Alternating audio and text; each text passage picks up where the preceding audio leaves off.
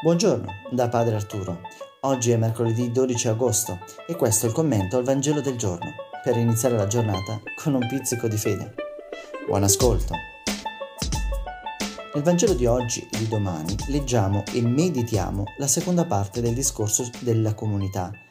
In particolare oggi si parla della correzione fraterna e della preghiera in comune.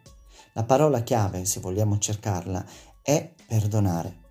L'accento cade infatti sulla riconciliazione, perché ci possa essere riconciliazione che permetta il ritorno dei piccoli. È importante, dice il Vangelo, saper dialogare e perdonare, perché il fondamento della fraternità è l'amore gratuito di Dio.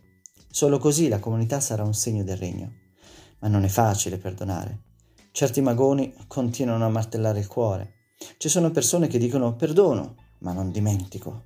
Risentimento, tensioni, scontri Opinioni diverse, offese, provocazioni rendono difficile il perdono e la riconciliazione. Eppure Matteo indica un cammino certo, fatto di passi molto chiari, riportando norme semplici di come procedere in caso di conflitto. Se un fratello o una sorella peccassero, se avessero un comportamento non secondo la vita della comunità, ecco, non si deve subito denunciarli. Prima bisogna cercare eh, e poi rileggiamo il Vangelo. Quante volte invece ci perdiamo in commenti dietro le spalle, nell'attaccare a volte anche con falsità e gelosie i nostri fratelli e sorelle, invece di confrontarci come persone mature.